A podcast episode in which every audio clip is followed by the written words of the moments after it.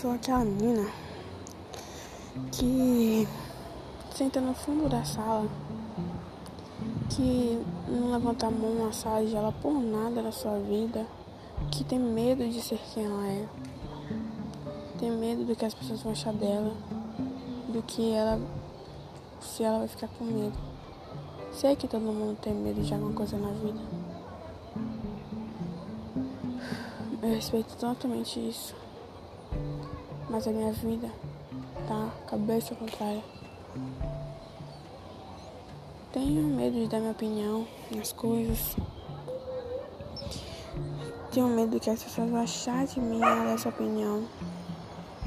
Por isso eu prefiro ficar caladinha no meu canto, sem falar nada.